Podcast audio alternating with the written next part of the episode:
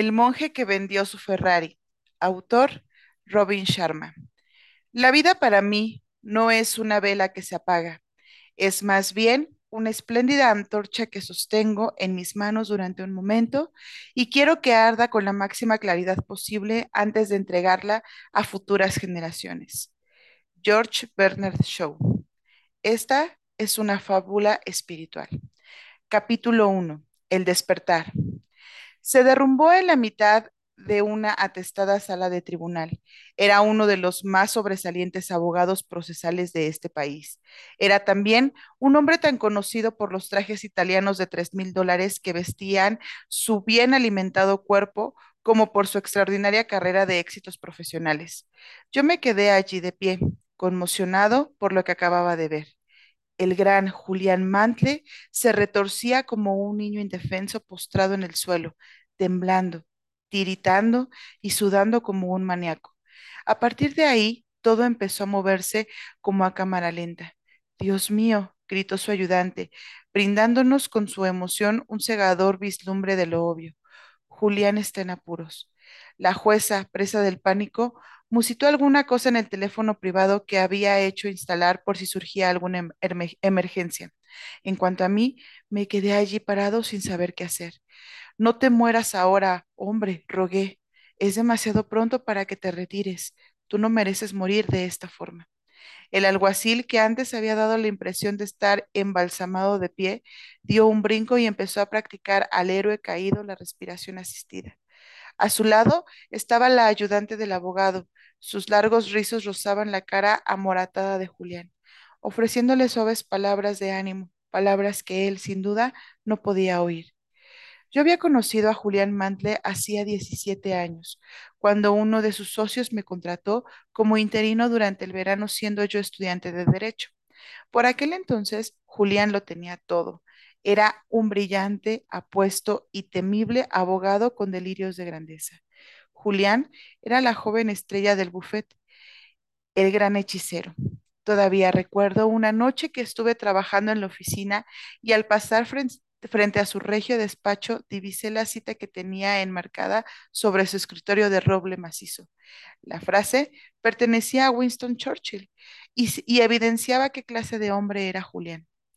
Estoy convencido de que en este día somos dueños de nuestro destino, que la tarea que se nos ha impuesto no es superior a nuestras fuerzas, que sus acometidas no están por encima de lo que soy capaz de soportar. Mientras tengamos fe en nuestra causa y una indeclinable voluntad de vencer, la victoria estará a nuestro alcance. Julián, fiel a su lema, era un hombre duro, dinámico y siempre dispuesto a trabajar 18 horas diarias para alcanzar el éxito que estaba convencido era su destino. Oí decir que su abuelo fue un destacado senador y su padre un reputado juez federal. Así pues, venía de una buena familia y grandes eran las expectativas que soportaban sus espaldas vestidas de Armani. Pero he de admitir una cosa. Julián corría su propia carrera.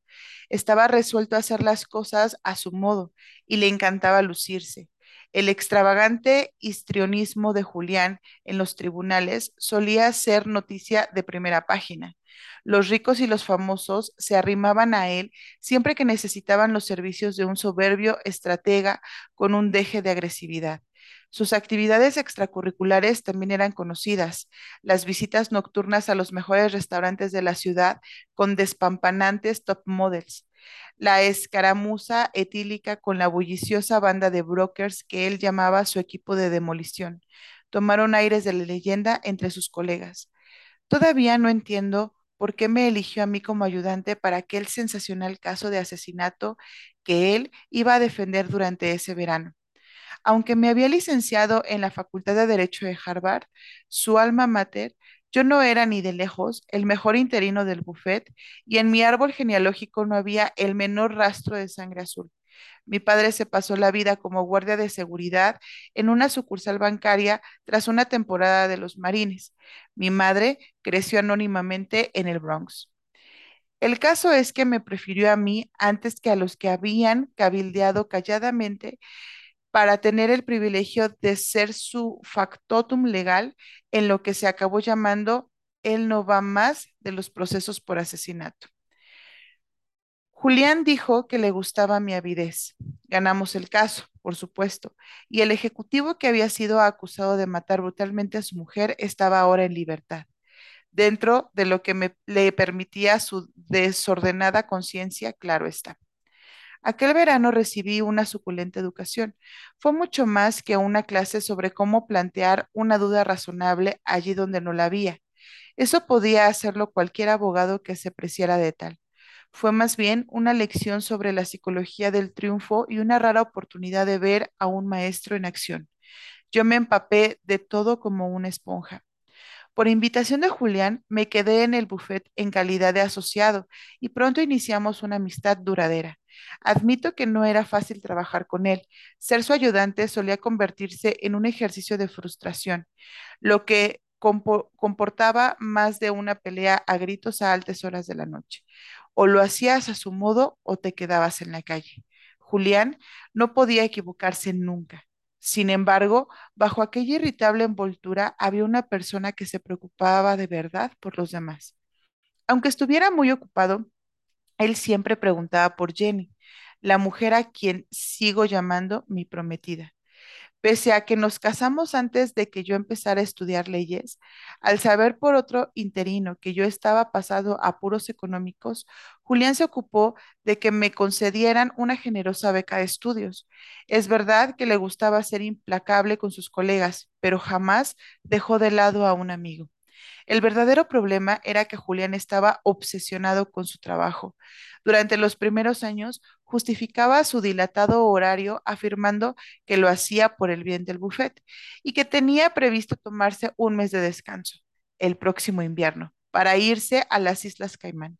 Pero el tiempo pasaba y a medida que se extendía su fama de abogado brillante, su cuota de trabajo no dejaba de aumentar. Los casos eran cada vez mayores y mejores, y Julián, que era de los que nunca se amilanan, continuó forzando la máquina. En sus escasos momentos de tranquilidad, reconocía que no era capaz de dormir más de dos horas seguidas, sin despertar sintiéndose culpable de no estar trabajando en un caso.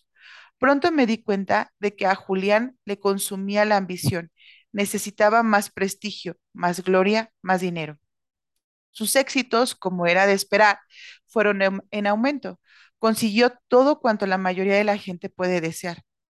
Una reputación profesional de campanillas con ingresos millonarios, una mansión espectacular en el barrio preferido de los famosos, un avión privado, una casa de vacaciones en una isla tropical y su más preciada posesión, un reluciente Ferrari rojo aparcado en su camino particular. Pero yo sabía que las cosas no eran tan idílicas como parecía desde fuera. Sí me percaté de las señales de una caída inminente, fue no porque mi percepción fuera mayor que la del resto del buffet, sino simplemente porque yo era quien pasaba más horas con él. Siempre estábamos juntos porque siempre estábamos trabajando y a un ritmo que no parecía menguar. Siempre había otro caso espectacular en perspectiva. Para Julián los preparativos nunca eran suficientes. ¿Qué pasaría si el juez hacía tal o cual pregunta? No lo quisiera Dios. ¿Qué pasaría si nuestra investigación no era del todo per perfecta? Y si le sorprendían en mitad de la vista como al ciervo cegado por el resplandor de unos faros? Al final, yo mismo me vi metido hasta el cuello en su mundo de trabajo. Éramos dos esclavos del reloj, metidos en la sexagésimo cuarta planta de un monolito de acero y cristal, mientras la gente cuerda estaba en casa con sus familias, pensando que teníamos al mundo agarrado por la cola, cegados por una ilusoria, una ilusoria versión del éxito. Cuanto más tiempo pasaba con Julián, más me daba cuenta de que se estaba hundiendo progresivamente. Parecía tener un deseo de muerte. Nada le satisfacía. Al final, su matrimonio fracasó. Ya no hablaba con su padre y, aunque lo tenía todo, aún no había encontrado lo que estaba buscando. Y eso se le notaba emocional, física y espiritualmente. A sus 53 años, Julián tenía aspecto de septuagenario. Su rostro era un mar de arrugas, un tributo nada glorioso a su implacable enfoque existencial en general y al tremendo estrés de su vida privada. Las cenas a altas horas de la noche en restaurantes franceses, fumando gruesos hábanos y bebiendo un coñac tras otro, le habían dejado más que obeso. Se quejaba constantemente de que estaba enfermo y cansado de estar enfermo y cansado. Había perdido el sentido del humor y ya no parecía reírse nunca. Su carácter antaño entusiasta se había vuelto mortalmente taciturno. Creo que su vida había perdido el rumbo. Lo más triste, quizá, fue que Julián había perdido también su pericia profesional. Así como antes asombraba a todos los presentes con sus elocuentes y herméticos alegatos, ahora se demoraba horas hablando, divagando sobre oscuros casos que poco o nada tenían que ver con lo que se estaba viendo. Así como antes reaccionaba graciosamente a las objeciones del adversario, ahora derrochaba un sarcasmo mordaz que ponía a prueba la paciencia de unos jueces que antes le consideraban un genio del derecho penal. En otras palabras, la chispa de Julián había empezado a fallar. No era solo su frenético ritmo vital lo que le hacía candidato a una muerte prematura. La cosa iba más allá. Parecía un asunto de caricia espiritual. Apenas pasaba un día sin que Julián me dijese que ya no se apasionaba por su trabajo, que se sentía rodeado de vacuidad. Decía que de joven había disfrutado con su trabajo, pese a que se había visto abocado, abocado a ello por los intereses de su familia. Las complejidades de la ley y sus retos intelectuales le habían mantenido lleno de vigor. La capacidad de la justicia para influir en los cambios sociales le habían motivado e inspirado. En aquel entonces, él era más que un simple chico rico de, Connecticut. Se veía a sí mismo como un instrumento de la reforma social, que podía utilizar su talento para ayudar a los demás. Esa visión dio sentido a su vida, le daba un objetivo y estimu estimulaba sus esperanzas. En la caída de Julián había algo más que una conexión oxidada con su modus vivendi. Antes de que yo empezara a trabajar en el buffet, él había sufrido una gran tragedia. Algo realmente monstruoso le había sucedido. Según decía uno de sus socios, pero no conseguí que nadie me lo contara. Incluso el viejo Harding, célebre por su locuacidad, que pasaba más tiempo en el bar del Ritz, Carlton, que en su amplio despacho dijo que había jurado guardar el secreto, fuera este cual fuese, yo tenía la sospecha de que en cierto modo estaba contribuyendo al declive de Julián. Sentía curiosidad, por supuesto, pero sobre todo quería ayudarle. Julián no solo era mi mentor, sino mi amigo. Y entonces ocurrió. El ataque cardíaco devolvió a la tierra al divino Julián Mantle y lo asoció de nuevo a su calidad de mortal. Justo en medio de la sala número 7 un lunes por la mañana, la misma sala de tribunal donde él había ganado, él no va más de los procesos por asesinato. Fin del capítulo 1.